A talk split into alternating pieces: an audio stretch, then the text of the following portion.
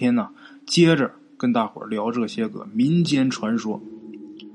话说有这么一天呐，县署里边有这么一位捕头，这位捕头名字叫什么呢？他姓刘，大名叫什么没人知道，但是呢，他有一绰号叫刘快刀。这个刘快刀啊，接到消息。说东十里发生了一件奇事，有这么一位姓汤的，名叫汤高人，仁是仁义的人啊。这个汤高人很擅长给孩子看病。这位姓汤的半夜暴毙，他擅长给孩子看病，但是他可不是郎中，哎，死因很蹊跷。刘快刀接到消息之后，带着两名兄弟赶到东十里调查真相。那么说，这位汤高人呐，他是谁呢？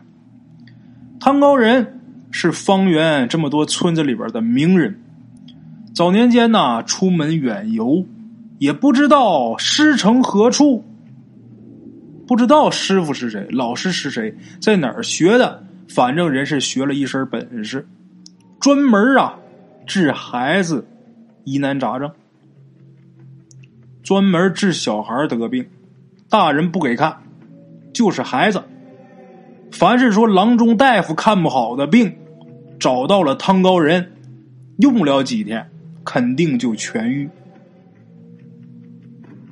这手法是真高明，收的钱也是真多。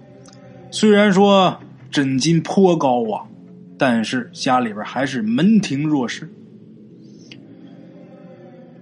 那么说，这位汤高人怎么就半夜暴毙了？死因又怎么个蹊跷呢？话说呀，那天半夜，汤高人的媳妇儿汤七被一阵恶臭给熏醒。顺着这个味道到自己家里屋一看，自己丈夫汤高人头顶着一条骑马布一动不动，已经死了多时。这个骑马布啊，得跟大伙解释一下，好多好朋友不懂这是什么东西啊。这个骑马布就等同于咱们现在的卫生巾，用这个布。缝的里边啊裹着灰，女性的卫生用品。古时候他可没有什么安尔乐护舒宝啊啥的呀，女同志这个月经问题呀，就得自己解决，用布缝，里边装上灰或者是续上棉花。有钱人家啊续棉花，用一个然后就扔了换新的。这个不是很有钱的人家呢。就用这个自己缝的月经带，里边装的是小灰。用完之后，把这小灰倒了，然后再往里边装新的灰。外边这层布用完之后洗干净晾上，下个月接着用。这个条布啊叫月经带，但是也叫骑马布。这个汤高人呐，在他们家里屋，头顶着一条骑马布一动不动。死了有一会儿了，顶汤高人脑袋上那条骑马布，正是汤高人他媳妇儿自己换下来，还没来得及洗的。哎，他媳妇儿纳闷啊，连害怕再纳闷儿。晚上的时候，天刚黑的时候，她丈夫还生龙活虎呢，怎么就死了呢？就算是这人猝死，这还不到一宿呢。他是半夜被熏醒的呀，唐高人他媳妇儿，这还死不到一宿呢，怎么就臭气冲天呢？哎呦，汤高人他媳妇儿是哭哭啼啼的，顾不上自己在床榻之上吸手指头的儿子，赶紧去唤醒四邻，商量这些个事。人慌了呀，自己丈夫突然间死了呀，而且臭了呀。找邻居商量，远亲不如近邻嘛。哎，先找邻居。这些邻居们呢，一听说出事了，也都来了。来了，大伙给出主意，就说汤高人这死因呐，太可疑了，别急着忙后事跟发生的事别忙着发生的事他这死状有点太恐怖了呀，赶紧的吧，赶紧报官。这种事儿得报官，如果你不报官的话。这个死因令人起疑，万一有人举报的话，你就有嫌疑。就这样，汤高人他媳妇儿，呃，指派一位腿脚快的邻居去官府报案。这么的，刘快刀才接到的消息。刘快刀带着两个兄弟。三个人是风风火火进村，到村里边侦查一番呐。刘快刀就问汤高人他媳妇儿：“你们两口子为什么分房而睡啊？你丈夫怎么在里间屋？你怎么在外间屋啊？”这个汤妻解释啊，就说我丈夫看病期间他就会睡在里屋，而且嘱咐家人，任何人不能进屋打扰。只要他白天看病了，到了夜里，肯定跟他分房睡。至于那条骑马布啊，汤七说了，这条布带呀，的确是我自己的。我呀，挂在暗处，还没来得及洗呢，不知道谁把这东西啊偷去之后，还挂在我已经死了的丈夫的脑袋上来羞辱他。刘快刀啊，拿手啊捏着下巴，疑云丛生，在这想这里边这些事儿。这尸体呀，刚死这么长时间，就已经开始腐坏，而且这个尸体顶阳骨这个地方啊，脑瓜顶、天灵盖这地方，有拇指大的一块头皮。上面可没有头发，就那一块缺头发。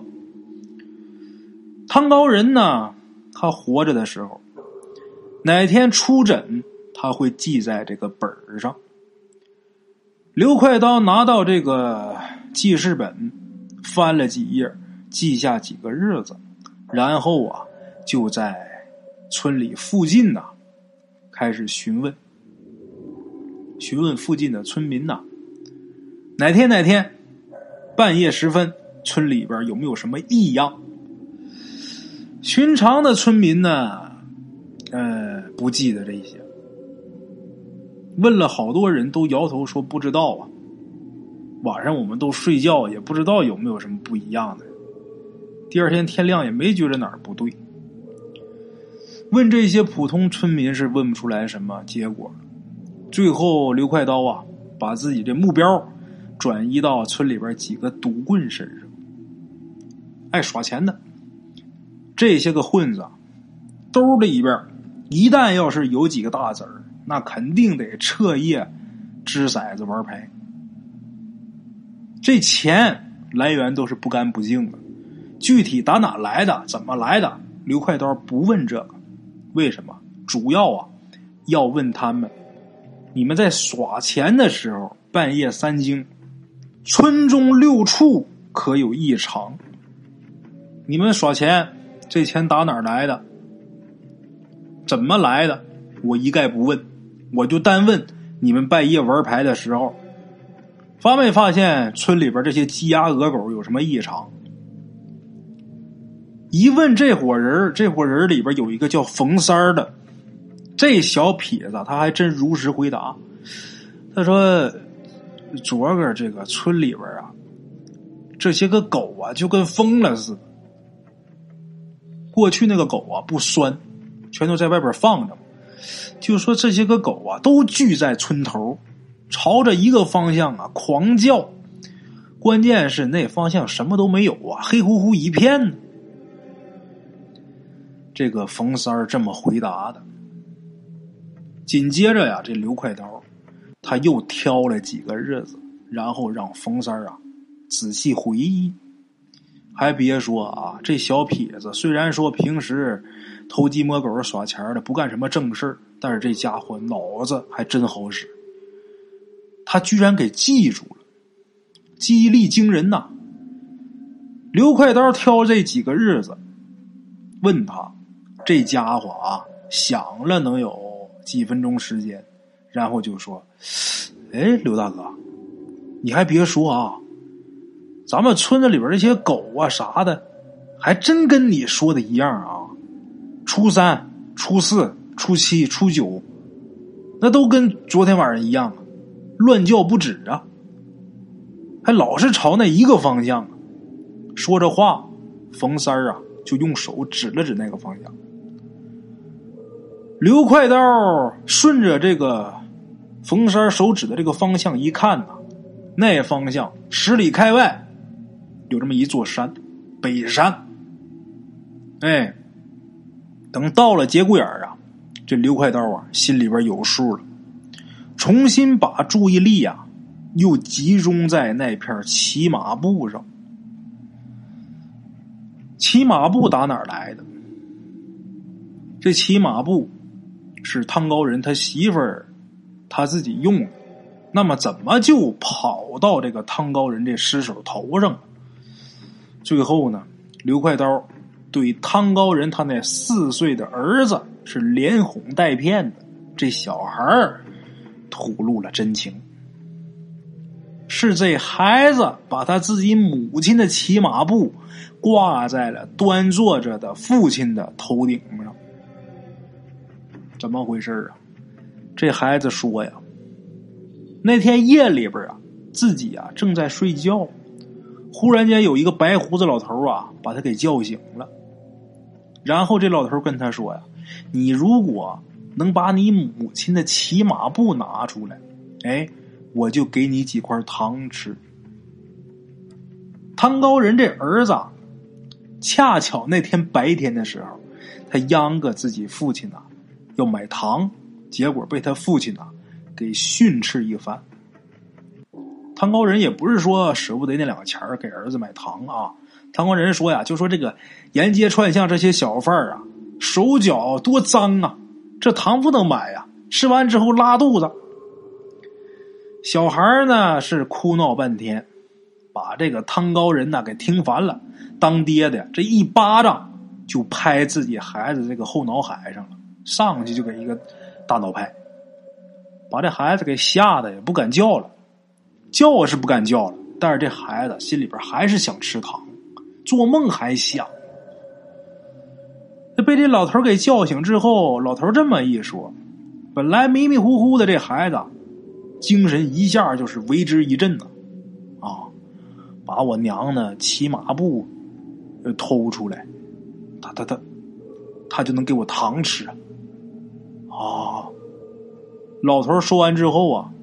这孩子就行动了，把他母亲呐晾在不起眼处的那块骑马布给找出来了。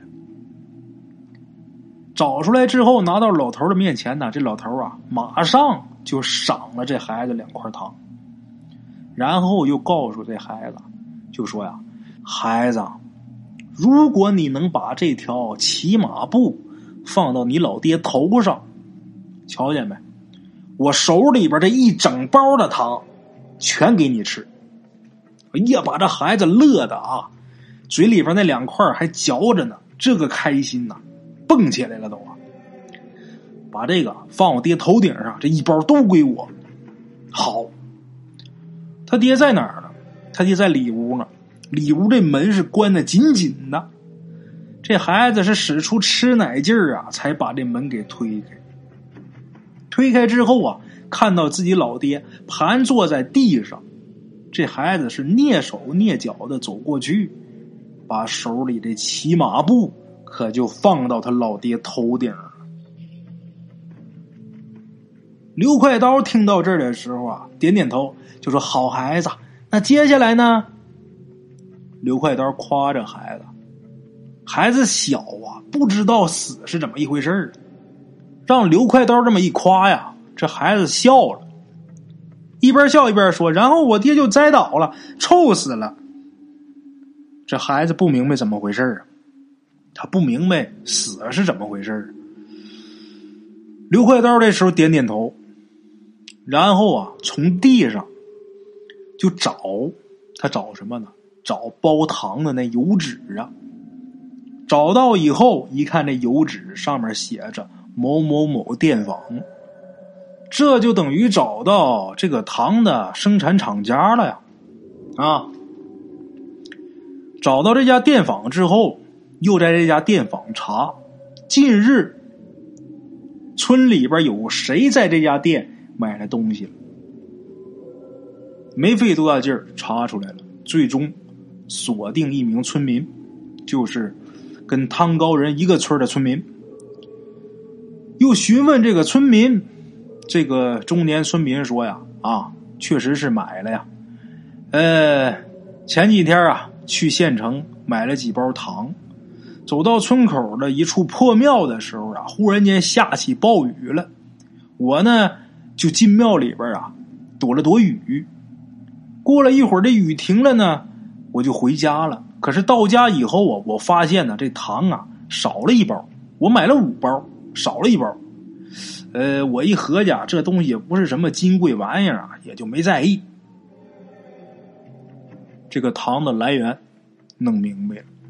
哎，刘快刀这时候啊，抱着汤高人的儿子，就到了买糖那位村民所说的这个破庙。这个庙里啊，有一个塑像。是一个白胡子老头这庙很破败，常年没有香火。哎，里边全是灰呀、蜘蛛网啊。这个塑像上啊，也是土头土脸的。等一进这庙，汤高人他儿子啊，就指着这个塑像就说：“哎，这跟昨天晚上那个爷爷好像啊！”哎，刘快刀。听孩子这么一说，心里边的悬石算是落了地了。想了想，说呀：“汤高人这顶阳谷中间呐没有毛发，然后半夜呢跟他媳妇有分房，汤高人呐就开始怀疑此人呐会一些法术。”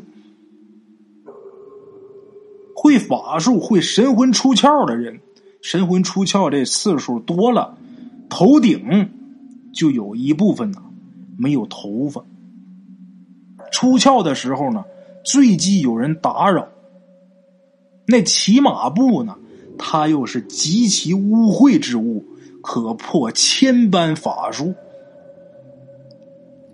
汤高人应该是在出窍之时。被他儿子拿进来这块骑马布给遮住头顶血窍，神魂回不来了，这人呐就死了。他头顶啊缺头发那一块是他神魂来回走的这个通道，把这骑马布及其污秽之物往这一盖，他出去这魂就回不来了。人这么死了，这等死法，人一死就臭。再想啊，这个汤高人，他又擅长医常人难医之症，别人都治不好，他能治好。早年间听说呀，有些疾病啊，他不是本身有病，他是生魂受损所致。你吃药什么是不管用的。哎，刘快刀啊，当时就怀疑这个病因呐是怎么来的。这个汤高人他出窍去干嘛去了？如果说这个病因本身就是因汤高人而起，那他想治好，那自然是轻车熟路啊！啊，刘快刀说呀：“我在职多年呐，我向来是不会恶意猜测别人的，我猜的这些都是有道理的。”狗眼通阴阳，狗啊，能看见寻常人呐看不见的东西。这些狗聚在一起狂叫的日期，跟汤高人坐诊的日期相符，也就是说，与汤高人神魂出窍的时辰是一致的。这些狗肯定是看见汤高人了。刘快刀一想啊，这些狗叫的时候，可都是面朝北山方向。就这么，刘快刀又率自己兄弟们呐，到北山那儿查查有没有什么东西，有没有什么不一样的。哎，还别说，经过数日盘查，在北山呐有这么一处溶洞，这是天然形成的这么一处溶洞啊。在这个溶洞里边。刘快刀跟他兄弟找到了上百个泥偶，泥捏的小人把这小人打破之后啊，这个泥偶的肚子里边都有记着姓名和生辰八字的纸条，无一例外。这一百多个小泥人里边全有。这个纸条上的姓名全都是方圆这些个村子里边的孩子的姓名。再看这些泥偶，有的泥偶呢手脚受损，有的是背部，有的是肚子、腹部。然后按照这些纸条上的名字，再一一询问这些孩子跟家里人。跟这个泥人姓名相符的孩子，还真都得了奇怪的病。这个泥人肚子有伤的，这孩子就肚子疼。不止，这泥偶背部受损的，这孩子后背不是生大疮就是溃烂。这时候村民呐，所有人才知道真相，原来受人尊崇的半仙大夫，不过是个龌龊小人罢了。啊，那么说这些泥人为什么在这个山洞里边？刘快刀啊，也找。专业的阴阳先生问过，专业的阴阳先生说呀：“这个山洞啊，是晦地，污秽的秽啊，这个山洞是晦地。咱们人呐，吃五谷杂粮，吃完得拉呀，是吧？有肠道。这个山川呢，它吸取地脉之气，同时啊，它也得排泄。这个山洞就是泄孔。”这里边的空气是晦气，这里边的水是晦水。凡人你是看不到的，哎，必须得神魂出窍，或者是有大道修行的修士才能瞧见。汤高人利用邪术塑泥为胎，里边写上姓名、生辰八字，把这些个小人放到这个山洞里边。这个晦水呀滴在泥偶身上，那么。这个人的生魂就会受损。你喝多少药没有用啊？必须得把这个泥偶摆放的位置挪开，或者是直接把这泥偶给毁了，这个病症才能好转。汤高人呢，他白天呢装模作样的胡乱给开一些呃无痛无痒的草药，再给。烧两张符，画点符水，给这些孩子喝。其实这些东西是不管用的。等到了夜里，汤高人神魂出窍，来到污秽之地，把受秽水滴损的这个泥偶啊挪开，放到安全位置，孩子这个病情啊，他肯定会有好转。受害的这些孩子还有家长不知道是怎么回事啊，就以为是这个汤神医太厉害了。把孩子病给治好了呀！这个受害者家人呢，如果要是不多给钱，不给重金，这汤高人就一直不给你挪开，就让这孩子在这儿忍受煎熬，一直到这孩子死。为什么说他这个招只对孩子有用啊？由于啊，这孩子顶梁骨就天灵盖啊有个缝我不知道大伙知不知道啊？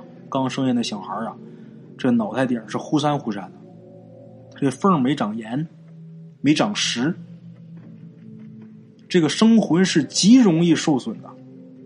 汤高人呢，就利用这点拿他们赚钱。而且他自己啊记账了，交了重金的，两年之内啊，绝对让你孩子不会有事儿。但这泥偶我不毁，还放那儿，两年之后我还让他有病，细水长流嘛，骗钱，哎，害人呐！可惜呢，汤高人他干的这些事儿啊，被他们村儿这一个破庙里边这么一个过气的神灵看在眼里呀。找这么个机会，利用汤高人的儿子破了他这法术，破了他这邪术，真是应了那句话啊！什么话呢？过去有句话。瓦罐难逃井边破，将军不离沙场死。汤高人，他以神魂出窍发家，他也死在这个能耐上。这个事儿真相大白之后啊，后来县署啊是派人呐把这山洞给封了，弄点大石头给堵死了，让大山呐自行再生出另一条谢会之道。就这条谢会之道啊，给他堵死。因为这条谢会之道，好多人都知道了。万一有人利用他害人呢，把他堵死，让大山呐再自行生出一条。哎，至于新生出这条，它在哪儿，那就不是凡夫俗子关心的事儿。